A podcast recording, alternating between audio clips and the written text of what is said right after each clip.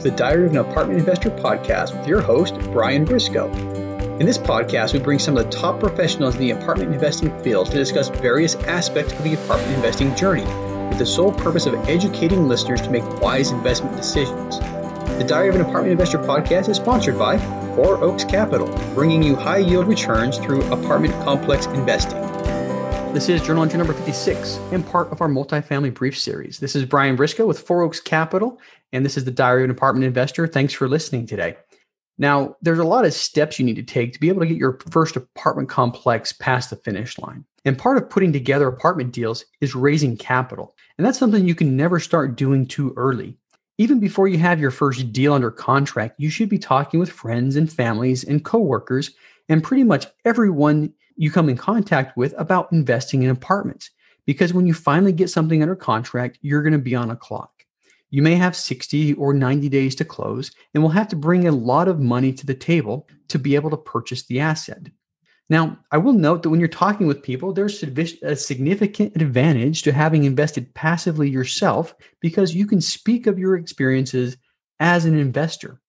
Not only that, but you'll have seen the onboarding process. Hopefully, you've seen the process done well, but you should at least be familiar with that process when you're syndicating. Now, that's going to be the focus of today's episode. We're going to talk about onboarding investors. Disclaimer I am not an attorney, and this is not legal advice. Always consult with an SEC attorney when you're putting money together when you're syndicating deals. That said, we can't talk about raising money without discussing these SEC regulations. So make sure you know, understand, and follow the relevant SEC regulations while you raise money. For more details, go back and check out episodes 30 and 31 with our attorney, Dugan Kelly. Now, for the sake of this episode, let's assume that you're doing a 506B offering. That means you have to have a pre existing relationship with a potential investor before presenting them with an offering. There's other things involved with that. I mean, you can't advertise it on social media, you know, and you're limited to 35 sophisticated investors. But once again, consult with an attorney so you know all the rules and regulations. Those are just the ones that we're going to highlight today that are pertinent to today's conversation. Now, a few things to keep in mind. You're going to be asking people to invest relatively large sums of money with you. Now, our minimum investment is $50,000. And unless you have a good relationship with the person, you won't likely have success getting people to commit $50,000 investment the first time you talk with them.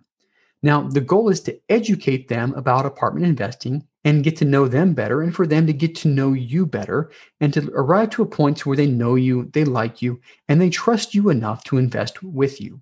Now, in your goal in each step of the process is to get them to trust you a little bit more, get them to like you a little bit more, and then invite them to take the next step, whatever that next step is. All right, so we're going to look at uh, steps in onboarding investors. I've got six of them plus some, some follow up uh, tips that I'll give. You know, so here we go. Step number one is an inis- initial investor call or meeting. Okay, once somebody has expressed interest, schedule a meeting or a call with them. If they're local, you may want to invite them to lunch or coffee. Now, it's helpful to pre screen people before dedicating a lot of time with them.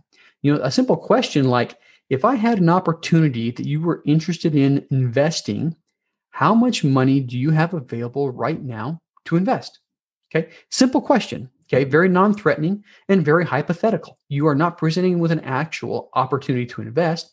It's just if I had an opportunity, how much would you be able to invest? You want that answer to be somewhere around your minimum amount. During the call, I'd recommend you focus on what the investor's goals are. Find out what they want to get from a potential investment. What's their timeline? Do they have a particular market they're looking for? What's their risk tolerance, etc. Get them talking about what they want from an investment.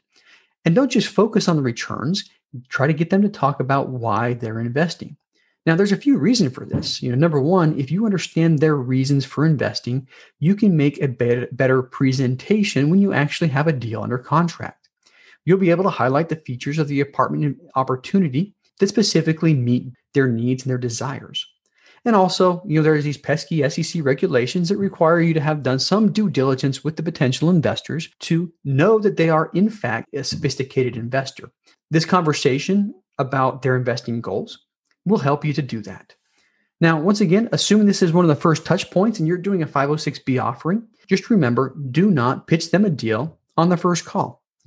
But you do definitely want to document the call so that later on you can say for sure, I had a pre existing and substantial relationship with them that began on this day with this call.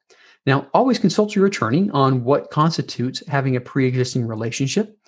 Now, let's move on to step two, you know, presenting an offering. Okay, assuming you have a pre-existing relationship with somebody and a deal under contract, you can now present it to all the people that, that you know. Now, most people will create a pitch deck. You could print it out and hand people. You can do it in PDF. You can do an online version. You know, there's many ways to skin the cat on this one. And most people will also do a deal webinar of some sort. And some people will do a live webinar. Some people will do a webinar and they'll post it on YouTube or their website or something else. But end of the day is you want to figure out a way to get the information about the investment and about the team to the potential investor in a format that they can easily digest. Now, your goal in this step is to get the investors to feel comfortable with the team and the investment opportunity. So spend some time and potentially uh, some money getting ready and be prepared to answer a lot of questions. Okay. Now, once you get through the, the presentation of the offering, an important next step is to get a soft commit. And this is step, step three in our process. You know, a lot of people don't like to be pushed or coerced. In fact, a reluctant investor, somebody who's coerced or somebody who's pushed into the investment, may actually end up being a nightmare for you later on. Remember, if you're doing a three, five, or eight year hold, you're going to have these investors with you for three, five, or eight years. So, after presenting the offering, what we typically do is in a very non threatening way, we ask for a soft commitment from the investor. The soft commitment is non binding, and it's very helpful to make it clear that the investors are giving a non binding commitment. Now you can do this in many ways, you know, verbally via PDF, via email or text or a web form or through an investor portal. Now, after our, our webinars, we typically send all of our investors a link to an online form that we put on our website. The investor will use the link to make a commitment. Now, this is an important step for many reasons. You know, number one, you can kind of gauge how much money you have raised and how much money you still need to raise. But this is also a very important psychological step for the investor.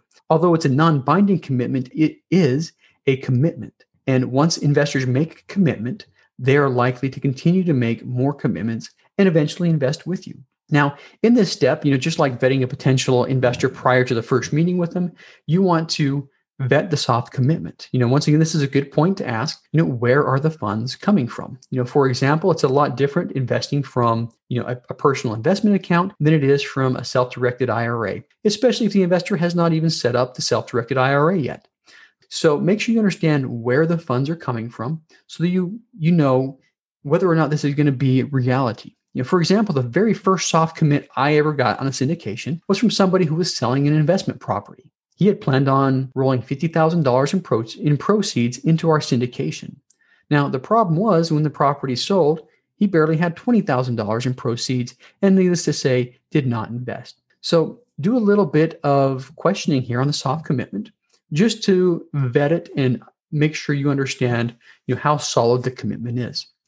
Now, at this point, you may also want to include a questionnaire asking whether they're accredited or not, because once again, you are limited to 35 sophisticated investors with a 506b offering.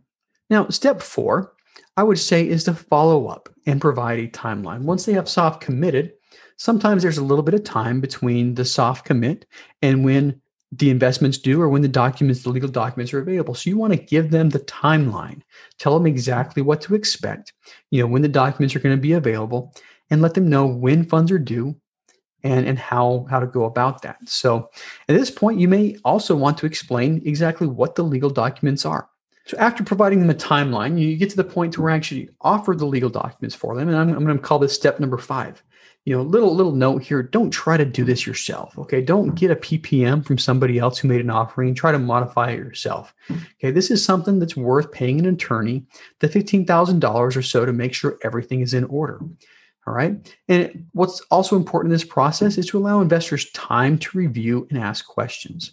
Right. Don't give them the legal documents today and say all funds are due by close of business tomorrow. Give them a little time. Some of the investors will have attorneys of their own or financial managers that will review these documents for them and advise them on the content. So give them time to go over the documents. All right. Now, some of the documents you're going to give them, number one is a private placement memorandum. All right. It's going to discuss the legalities and risks associated with the investment. Now, typically, the private placement memorandum is also going to have the investor questionnaire that talks about whether they're accredited or not, and a subscription agreement that talks about how much they're going to invest, what entity, entity they're going to use, the tax ID number, and a lot of other information in there. All right. And the next document that's important is going to be the operating agreement. Now, one important fact is that your investors are not actually purchasing the real estate they are investing into a company that will purchase that will hold the real estate. So this operating agreement is going to have the rules and regulations this company will abide by in operating the property. It's going to talk about ownership percentages, distributions, decision making, and etc. Now, somewhere in the documents, there's a portion that you or somebody on your team will countersign, acknowledging the investor's investment amount and acknowledging that they have signed the, the pertinent documents. Now, the next step is the funding. Okay, I think it's a best practice to get the investor to review and sign the above documents prior to wiring the funds.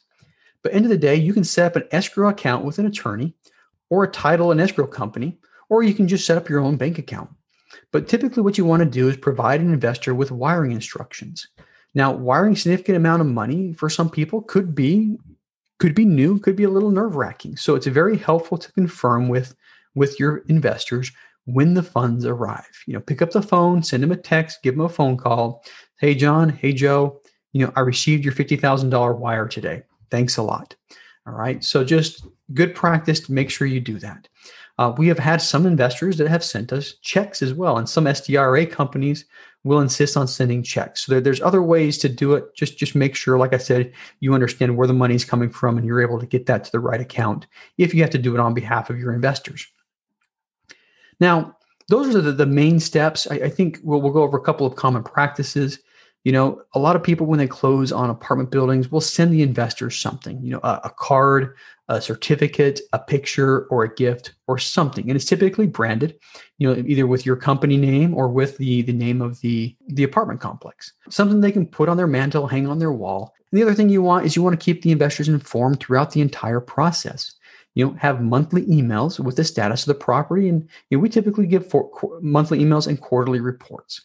Your end goal number one is, is obviously you want to you want to deliver on what you promised your investors. So if you promise them a certain return you want to be able to deliver that return. If you're going to be in this business long term you want to be able to keep these investors with you. You know so if somebody invested $50000 with you and five years from now when you sell the property you give them their initial investment back plus another $50000 you want them to want to invest with you again.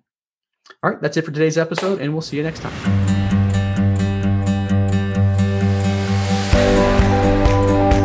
Thank you for listening to the Diary of an Apartment Investor podcast today, brought to you by Four Oaks Capital. If you'd like to know more about how to invest in apartment buildings or want to be a guest in our show, visit our website at fouroakscapital.com slash podcast or email us directly. If you're still listening, you obviously like the show, so pull out your phone, tap subscribe, leave us a five star rating on your favorite podcast app. And we'll see you again next week.